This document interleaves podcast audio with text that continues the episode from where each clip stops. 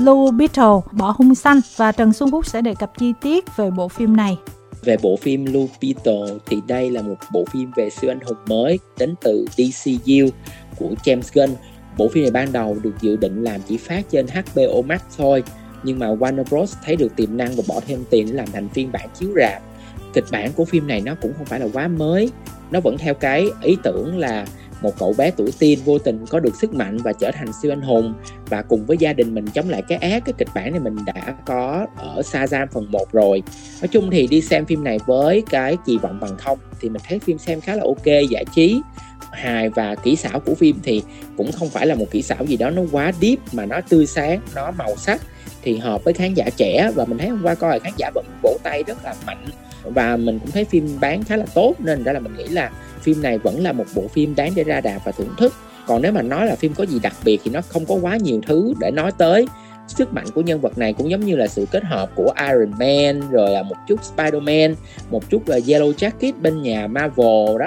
Thì kết hợp lại là thành nhân vật này thôi, cũng không có gì là quá đặc biệt thì đây là siêu anh hùng đầu tiên có quốc tịch là người Mexico và sống tại một thành phố giả tưởng là The Panama City, giống như là Gotham của Batman hay là Metropolis của Superman. Warner Bros. có một bước đi được xem là táo bạo khi mà đưa một nhân vật người Mexico vào làm đóng vai chính của bộ phim của mình.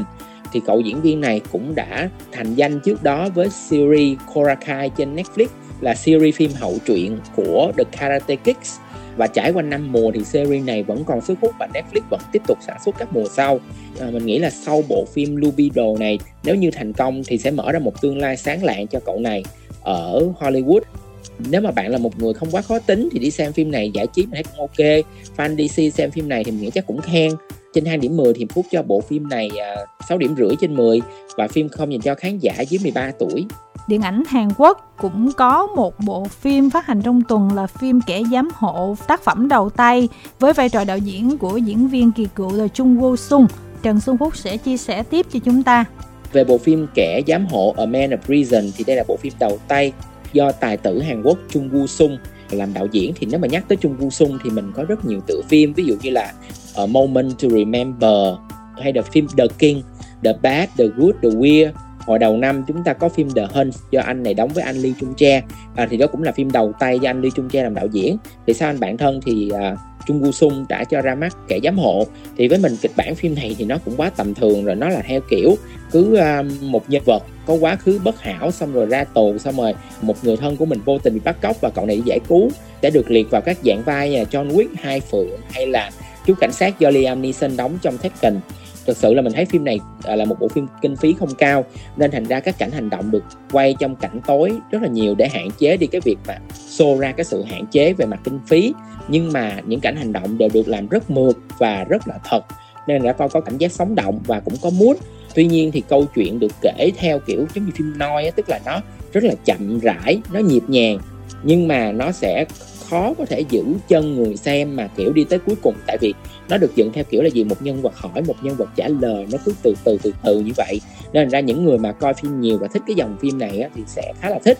Còn nếu mà khán giả mà không có quá nhiều sự gọi là kiên nhẫn thì sẽ có thể là bỏ ngang với phim này. Tại vì cái nhịp phim nó chậm và cái kết của bộ phim cũng được làm rất là ẩu. Nói chung là, kiểu như là, mình không biết là muốn mở phần 2 hay là đến kết hết tiền. Tại vì đến cuối cùng thì vẫn chưa giải quyết được cái món nợ với ông trùm do diễn viên à, chuyên đóng vai phản diện của Hàn Quốc Park Sung Woon đóng. Coi cái thể loại này khán giả sẽ luôn mong là cuối cuối sẽ có một màn cơm bát à, mạnh mẽ giữa nam chính và ông trùm nhưng mà phim này là tự nhiên xong cái bỏ qua nhân vật ông trùm cái sống một cuộc đời vui vẻ luôn. Nói chung là không phải là mình spoil mà thực sự các bạn coi phim này chừng 10 15 phút đầu tiên xong là các bạn đoán được nguyên một đoạn sau thôi. Bên cạnh Trung Woo Sung cái người mà nổi bật nhất trong phim này chính là Kim Nam Gil cái anh mà đóng vai anh à, sát thủ á. Thì anh này có một, những cái khoảnh khắc tỏa sáng riêng về cái sự hài hước và quái của mình nhưng mà nhìn chung vẫn rất hạn chế về mặt nhân vật và phát triển nhân vật. Một điều mình khá là vui khi xem phim này á, thì mình thấy được là ekip làm kỹ xảo của phim á gần như tất cả các tên đều là người Việt Nam hết và tới hai ba team người Việt Nam làm cho phim này thì mình thấy là cái việc làm kỹ xảo của Hàn Quốc được nhiều đơn vị Việt Nam thực hiện và trên thang điểm 10 thì Phúc chỉ cho bộ phim này 6 điểm trên 10 thôi và phim không dành cho khán giả dưới 18 tuổi. Tiếp tục chúng tôi xin được đề cập đến bộ phim Dracula Quỷ dữ thức tỉnh và Trần Xuân Phúc cũng đã xem rồi cho nên sẽ chia sẻ luôn cho chúng ta. Về bộ phim Dracula Quỷ dữ thức tỉnh thì đây là bộ phim đến từ đạo diễn người Na Uy Andrea Otribra. Không biết là mình đọc có đúng tên của bác này hay không. Bác này thì có một phim rất là nổi là Scary Story to Tell in the Dark do Guillermo del Toro sản xuất. Nhưng mà tất cả các phim còn lại của bác này thì đều gây tranh cãi và thường là bị chê nhiều hơn khen. Thì với bộ phim này cũng như vậy thôi và thật sự mà nói là phim à, quỷ dữ thức tỉnh này thì mình cũng phải cho một chàng pháo tay cho sự can đảm của ekip và nhà sản xuất khi làm bộ phim này. Tại vì bộ phim này giống như một cái bộ phim kinh dị được làm vào những năm 90 2000 là lúc đó thì chúng ta chưa có nhiều chiêu trò về việc hù dọa jump scare, khai thác nỗi sợ hãi của khán giả bằng ngoại hình của quỷ dữ và những cái hành động của con quỷ là chính. Nhưng mà đến năm nay rồi, những cái hành động hay là cái cách khắc họa con quỷ này á, nó thật sự không có đáng sợ. Và mình nhìn nó, mình thấy giống như là đạo diễn đang đi ngược về quá khứ để làm bộ phim này. Quay phim hay là câu chuyện đều không có một điểm nhấn nào cả âm thanh cũng không. Và cái câu chuyện nó cứ đều đều đều đều và nó mang tính kể lể quá nhiều. À, giống như là lên tàu thì kể lể là một anh này là ai anh kia là ai ông này là ai đức tin về tôn giáo rồi là niềm tin vào khoa học rồi sự đối lập giữa hai cái đó. Nó lan man kiểu như là phim có rất nhiều lỗ hỏng về mặt kịch bản. Một cái lỗ hỏng mà mình nghĩ là đạo diễn nào nhìn vô hay biên kịch nào nhìn vô cũng thấy được cái lỗ to đó nhưng mà hả lại kể một cái câu chuyện xuôi dòng giống như khán giả bây giờ coi không thấy cái lỗ đó. Nó vô lý hay sao á? Đó là một cái lỗi mà mình thấy là rất là khó chấp nhận được vào thời điểm bây giờ.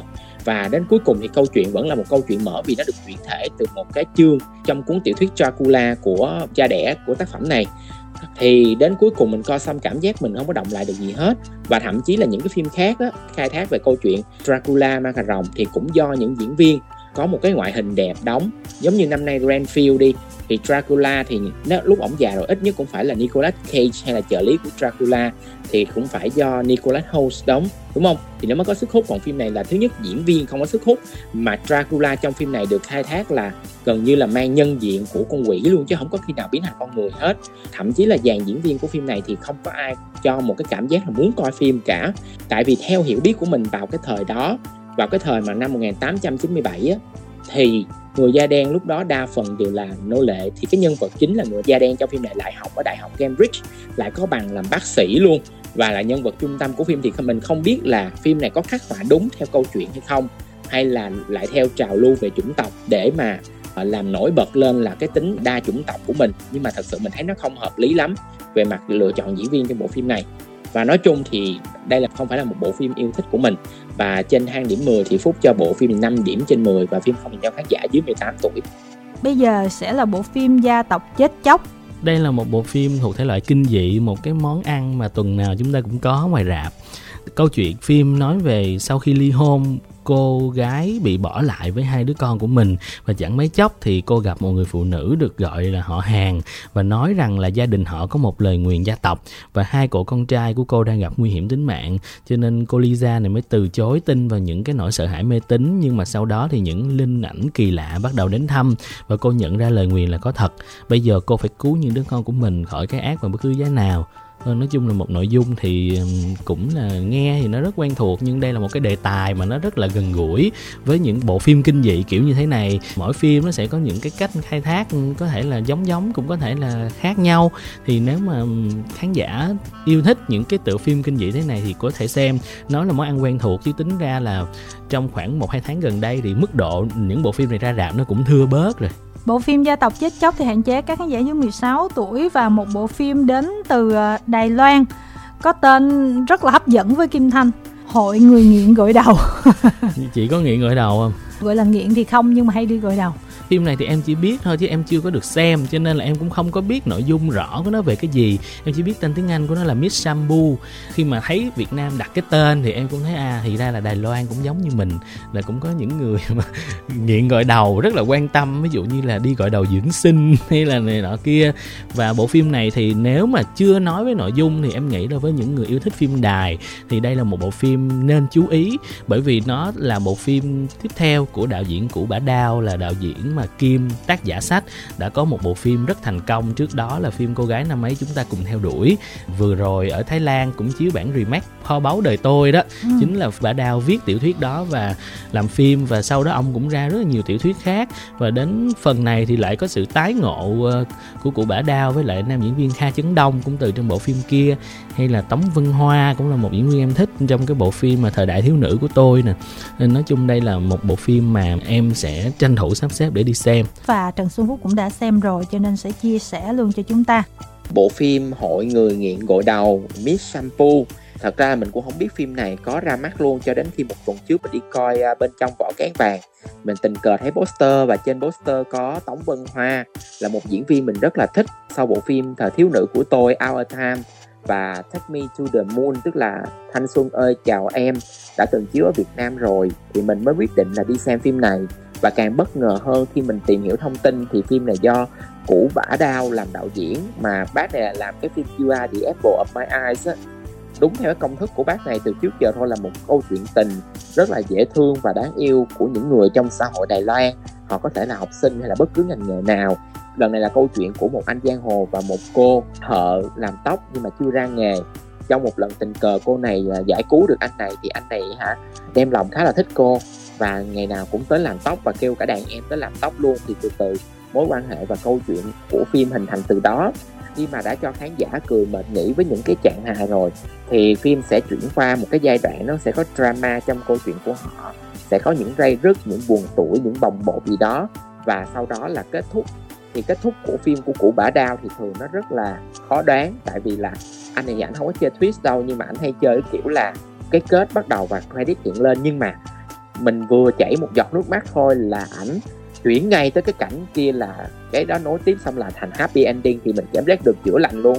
Nói chung đây là một bộ phim xem mình thấy nó rất, năng lượng của nó cũng rất là tích cực, rất là cưng và nó thể hiện rất là nhiều góc nhìn xã hội của người Đài Loan về giang hồ, về các thứ trong phim này. Thì khi mà xem thì mình còn hiểu thêm được là ở Đài Loan họ thích môn thể thao nào và đặc biệt là họ rất thích môn bóng chày giống người Nhật và xem mình nghĩ đây là một bộ phim giải trí rất là tốt, hợp với là nhiều bạn và đặc biệt là các cặp đôi. Đi xem phim này mình nghĩ sẽ rất là thích luôn, nhưng mà hơi tiếc là ở Việt Nam thì bộ phim được phát hành trong im lặng và cũng không có truyền thông gì hết, dẫn đến những suất chiếu rất là nghiệt ngã.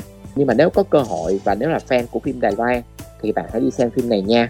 Và trên thang điểm 10 thì Phúc cho bộ phim này 7 điểm trên 10 và phim không dành cho khán giả dưới 18 tuổi sau cùng là một bộ phim hoạt hình dành cho các bé và gia đình đi xem với nhau, ngôi nhà quái vật Phim nói về Phoenix là một người dường như không quan tâm đến việc kiếm tiền từ ngôi nhà của mình và mọi thứ thay đổi khi một gia đình mới đến nhà của anh ấy và những mánh khóe của Phoenix hoàn toàn không hiệu quả nữa.